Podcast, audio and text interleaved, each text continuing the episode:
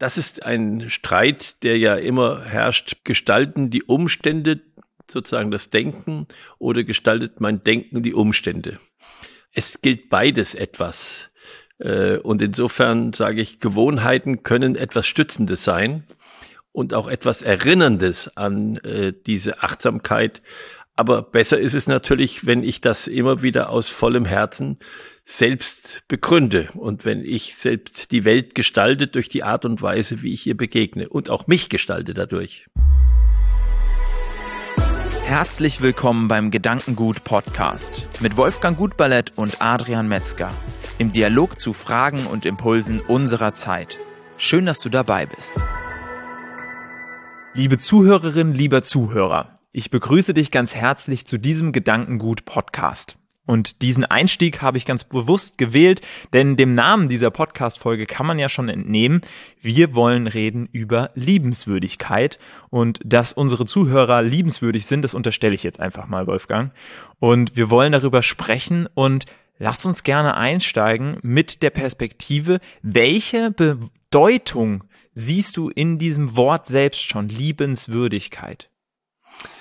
Ja, du hast gesagt, äh, die Zuhörer sind liebenswürdig, das unterstellst du.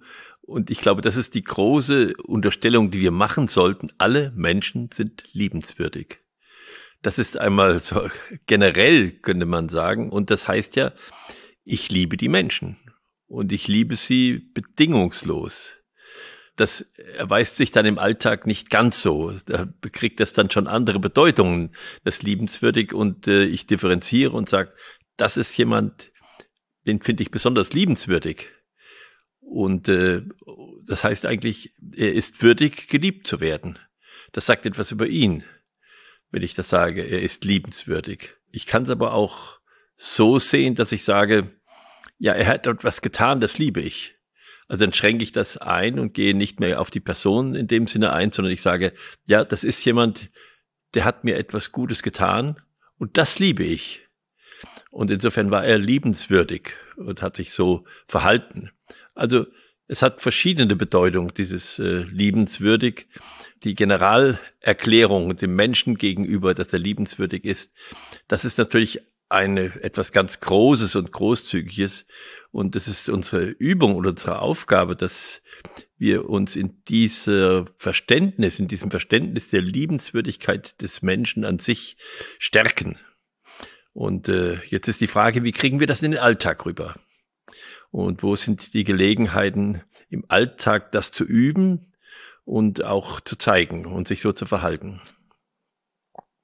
Gibt viele Gelegenheiten und äh, es gibt ja inzwischen viele äh, Schulungen, wo man äh, das üben kann. Das läuft dann heute unter dem Begriff der Achtsamkeit.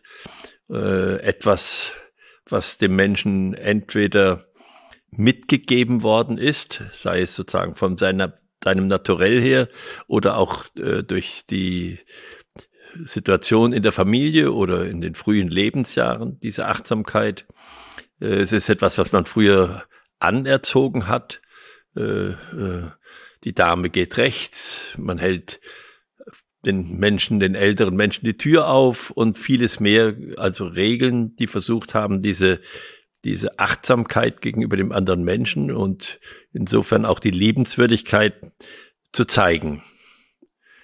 Und heute ist die Frage, wo tritt das heute besonders auf? An der Stelle würde ich noch mal kurz einhaken und noch mal für mich fixieren, was für mich da schon drin gesteckt hat, war, es gibt die liebenswürdige Tat und es gibt die grundsätzliche Haltung, Menschen im ganz allgemeinen liebenswürdig zu sehen. Und das ist ja auch spannend, dass das auch in die andere Richtung geht. Also das heißt, verliert die Person ihre Liebenswürdigkeit durch die nicht liebenswürdige Tat. Und da ist es ja auch spannend, dann das für sich zu differenzieren und die Person weiterhin als liebenswürdig zu sehen, auch wenn es die Tat mir nicht lieb war. Ja. Und das war für mich jetzt schon mal sehr, sehr, sehr spannend da drin. Wolfgang, was würdest du denn sagen? Was sind so die Momente? Du hast gesagt, es ist eine Praxis gewesen. Es war viel stärker in der Kultur verankert. Diese, ähm, die, du hast es Achtsamkeit genannt. Ich würde es vielleicht sogar ein bisschen kritisch sehen, weil es waren quasi Routinen ja auch viel. Und da ist so die Frage, ist in der Routine die Achtsamkeit da? Das kann beim einen so sein, beim anderen vielleicht auch nicht. Da ist es vielleicht einfach eine, eine Floskel, eine ähm, Gewohnheit, die man so anerzogen bekommen hat. Wo sehen wir das heute ganz verstärkt? Wo können wir in täglichen Situationen heute darauf achten, den anderen wirklich wahrzunehmen und nicht nur ihm zu begegnen? Also etwas, äh, was uns ja täglich vielfach passiert, ist die Begrüßung, das heißt die Begegnung mit einem Menschen und die Aufnahme der Beziehung zu ihm oder die Aufnahme des Kontaktes zu ihm und auch wieder die Beendigung dieser Beziehung. Das ist, glaube ich, äh, die häufigste Form. In Bezug auf die Frage der Gewohnheit äh, und ist das, wenn es Gewohnheit ist, noch Achtsamkeit. Das ist ein Streit, der ja immer herrscht. Gestalten die Umstände sozusagen das Denken oder gestaltet mein Denken die Umstände? Ähm, es gilt beides etwas. Äh, und insofern sage ich, Gewohnheiten können etwas Stützendes sein und auch etwas Erinnerndes an äh, diese Achtsamkeit. Aber besser ist es natürlich, wenn ich das immer wieder aus vollem Herzen selbst begründe und wenn ich selbst die Welt gestalte durch die Art und Weise, wie ich ihr begegne und auch mich gestalte dadurch. Jetzt kann man natürlich bei diesen ganzen Dingen zum einen das zum Ausdruck bringen, was man in der Situation spürt, fühlt, Wertschätzung gegenüberbringen, aber zum anderen kann man es natürlich auch anders für sich nutzen. Also wenn ich die Bedürftigkeit des Gegenübers sehe oder ihm Vorschusslorbeeren gebe oder wie auch immer ich mit der anderen Person umgehe, kann ich natürlich auch meine eigenen Ziele damit versuchen zu erreichen oder ähm, dem anderen etwas vorweg zu haben und ihn zu führen, zu manipulieren. Ähm, wie siehst du diese Thematik? Also wenn ich eine Sensorik dafür habe, dann kann ich das zum einen positiv für die Beziehungsarbeit nutzen, aber ich kann es natürlich auch für mich nutzen. Ja, Beziehungsarbeit kann immer manipulativ sein. Ich kann immer versuchen, den Menschen äh, zu überreden oder für mich einzunehmen und das ganz egoistisch betrachten. Das ist drin äh, und äh, das kann ich aber bestimmen, wie ich das sehe. Und das ist dann nicht mehr äh, in dem Sinne liebenswürdig, sondern das ist, äh, dass ich versuche, dass äh, er mich liebenswürdig findet und deshalb etwas für mich tut. Äh, das ist äh, auch eine Möglichkeit, liebenswürdig zu verstehen. Aber diese Manipulation, die begegnet uns im Alltag ständig. Das fängt schon an damit, wie wir uns gestalten und kleiden. Auch da sind wir nicht ganz äh, frei davon, wie, zu sagen, wie möchte ich wirken und warum möchte ich irgendwie wirken, weil ich denke, dass es mich liebenswürdig macht da sind wir alle dran. Und das müssen wir auch akzeptieren. Äh, und es ist ja auch in einer gewissen Weise angenehm, dass die Menschen versuchen, liebenswürdig zu erscheinen. Das macht uns leichter dann. Was, was du mir immer mal mitgibst, ist halt auch dieser Differenzierungsfaktor. Also wir haben zwar jetzt ganz pauschal und allgemein gesagt, ähm, es ist schön, wenn man die Perspektive einnehmen kann, dass alle Menschen einem liebenswürdig erscheinen. Aber du hast auch eben schon so ein bisschen angedeutet, es ist ja auch schön, wenn eine Person oder mehrere Personen einem ganz besonders liebenswürdig erscheinen. Und wie kann man das dann letztendlich in der Kommunikation ausdrücken, also die Beziehung ausdrücken und ja. Personen gegenüber besonders achtsam sein und da die Beziehungsarbeit so eben auch ähm, nochmal auf eine ganz andere Ebene holen? Ja, früher hätte das schon gereicht, wenn man sagt Liebe oder lieber oder lieber Herr oder so das hätte ausgereicht, um die Beziehung zu verdeutlichen. Aber dieses, ähm, diese Worte sind heute doch so äh, abgegriffen, einerseits und andererseits in die Gewohnheit gekommen, dass äh, wenn man heute eine Beziehung herstellen will, schon versuchen müsste, äh, das nicht so sehr aus der Gewohnheit, sondern individueller zu gestalten. Äh, das ist eine große Herausforderung äh, in dem Augenblick, wo ich jemanden begrüße ihm anzuschauen, schauen, ihm in die Augen zu schauen oder wenn es schriftlich ist, wirklich so an ihn zu denken, dass ich etwas sagen kann, wo der andere merkt, der hat wirklich an mich gedacht und nicht nur irgendwo eine Eingangsformel benutzt, die er immer benutzt. das ist eine, das ist eine Übung, die wir machen können und die natürlich dazu führt, dass wir ganz anders wirklich innerlich auch auf den anderen eingehen. Das gilt aber genauso für den Schluss oder für äh, das Ver Auseinandergehen einer Begegnung, also das Auf Wiedersehen. Äh, das sagen wir auch, wenn wir denken, na, nicht so bald. Ne? Oder früher hätte man gesagt, geh mit Gott, aber geh. Ja, das hätte das dann deutlicher ausgedrückt. Da können wir viel, viel mehr ähm, Kraft reinstecken in diese, in diese Situation. Gestaltungskraft. Es kostet natürlich erstmal Energie, sich über die Individualität dann Gedanken zu machen. Aber ich glaube, was ganz wertvoll daran ist, man setzt einen neuen Raum. Also gerade wenn man einer Person vielleicht auch das erste Mal begegnet oder wieder begegnet, dann setzt man natürlich mit diesem Anfang, den man vielleicht ja tut, indem man einen Brief verfasst, indem man eine Mail verfasst, indem man die Person individuell persönlich anspricht. Damit setzt man ja letztendlich den Rahmen für die gegenseitige Wertschätzung, die man dann auch in dem kommenden Gespräch beispielsweise hat. Und ja. ein ganz praktisches Beispiel von mir. Ich habe dieses Jahr zu Neujahr einigen Menschen individuelle Botschaften geschickt. Ja, das heißt, ich habe mich hingesetzt und habe mir wirklich meine wichtigsten Kunden, meine gewichtigsten Geschäftsbeziehungen hin, hergenommen und überlegt, welche Personen möchte ich nochmal Danke sagen und welchen Personen, Personen möchte ich zeigen, dass sie mir besonders lieb sind und in dem Umgang im letzten Jahr besonders lieb waren. Und da habe ich eine Liste gemacht und habe mich dann wirklich hingesetzt und mir Zeit dafür genommen, mir individuell zu überlegen, was war mir denn besonders lieb an dieser Person? Was war mir besonders lieb an dieser Zusammenarbeit?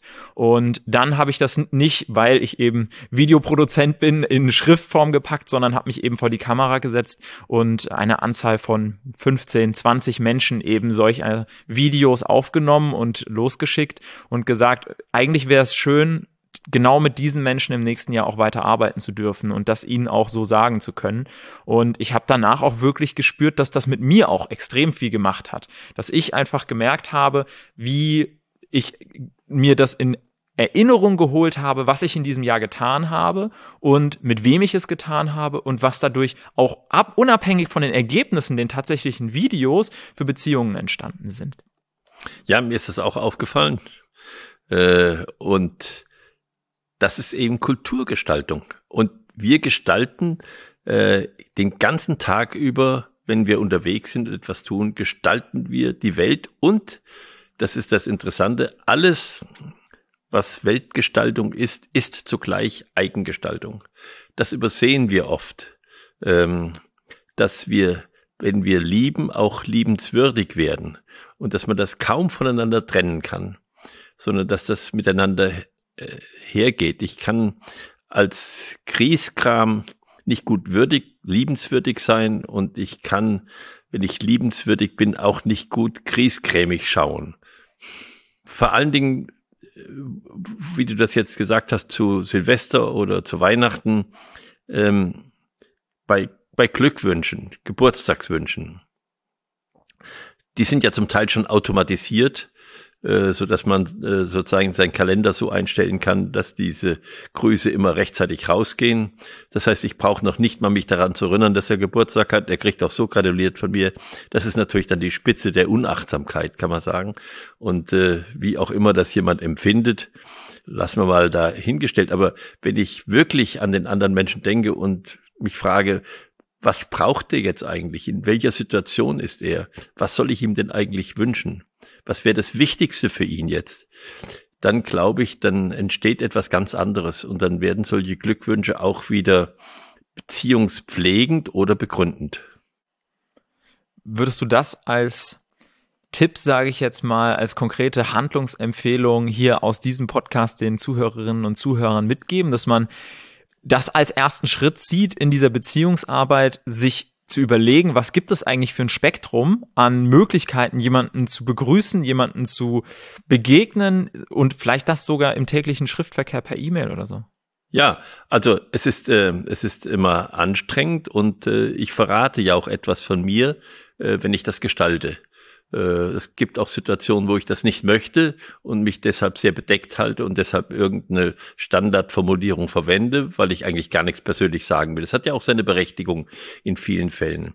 Es gibt auf der anderen Seite viele Möglichkeiten, den Gruß ganz individuell zu gestalten. Ich versuche das gerade äh, im Augenblick, wo wir darüber nachdenken und meine Assistentin auch. Es ist interessant, wie viel unterschiedliche Formen man wählen kann. Und wenn man da nicht äh, genug weiß, dann kann man mal unter Wikipedia schauen über Begrüßungsformeln und Schlussformeln. Und das sieht man, dass da eine große Differenzierung herrscht, nicht nur sprachlich, sondern auch beruflich, auch altersmäßig, natürlich auch beziehungsmäßig. Also äh, nach allen Richtungen wird das differenziert und manche versuchen dann auch eine Gruppenzusammengehörigkeit auszudrücken durch diese Begrüßungsformel und auch die Schlussformel, indem sie sagen, wir haben ein gemeinsames Interesse oder eine gemeinsame Basis. Wir finden uns irgendwie auf einer Sachebene noch miteinander verbunden. Und das ist ja letztendlich dann auch das Schöne, dass man es schafft, als Menschen sich das beizubehalten, das Persönliche und Individuelle und nicht das, wie letztendlich auch Systeme miteinander oder mit dem Menschen kommunizieren, weil eine Standardfloskel, das kann ein System genauso gut, sich individuell in die nächste Person reinzudenken. Da werden wir zumindest noch viele, viele Jahre voraus sein, den, den Systemen. Und was ich da auch spannend finde, ist vielleicht auch mit Personen in Beziehungen zu gehen oder sich Beziehungen zu Personen bewusst zu machen, wo es uns gar nicht so sehr bewusst ist. Also ich versuche eigentlich immer, manchmal denke ich nicht dran, aber wenn ich ähm, Bus beispielsweise fahre, versuche ich eigentlich immer, mich bei der Person Person dann zu bedanken, wenn ich rausgehe. Es funktioniert nicht immer, manchmal steige ich dann hinten aus und dann will ich auch nicht durch den gesamten Bus durchrufen. Aber wenn ich die Möglichkeit dazu habe, dann habe ich immer das Gefühl, wenn ich da nicht nur Danke sage, sondern beispielsweise eine gute Weiterfahrt wünsche, ich dann quasi wirklich ähm, mit der Person in eine Beziehung gehen konnte. Und ich habe, wie du es beschrieben hast, gar nicht, äh, gar nicht eigentlich aus dem, aus dem Grund nur für die andere Person das zu tun, weil das kann man komplett auch aus eigenem egoistischen Gedank äh, Gesichtspunkten machen, weil man fühlt sich danach besser. Ja, also das kann man komplett aus egoistischem, ähm, ja, aus egoistischen Beweggründen tun, sowas. Und ich finde das spannend mit Personen, mit denen man eigentlich gar nicht glaubt, wirklich eine Beziehung zu haben, dann aber doch eigentlich eine hat, weil die Person hat mich schließlich gefahren und ähm, dann sich dafür zu bedanken oder eine gute Weiterfahrt zu wünschen. Wir haben ja mit allen Personen um uns herum eine Beziehung. Enger oder nicht so eng. Wir machen sie uns nicht bewusst. Wenn dann etwas passiert, meinetwegen ein Unglück, dann merken wir, dass die Beziehung da ist. Vielen Dank dir, Wolfgang. Wir enden jetzt mit dem Unglück, aber wünschen ganz viel Glück unseren Zuhörern und Zuschauern. Vielen Dank, dass ihr wieder mit dabei wart hier beim Gedankengut Podcast. Wir sind auf YouTube vertreten, auf dem Gedankengut YouTube-Kanal und auf allen beliebigen Podcast-Plattformen, natürlich auch im Audioformat. Und wir würden uns wirklich freuen, wenn du beim nächsten Mal wieder mit dabei bist.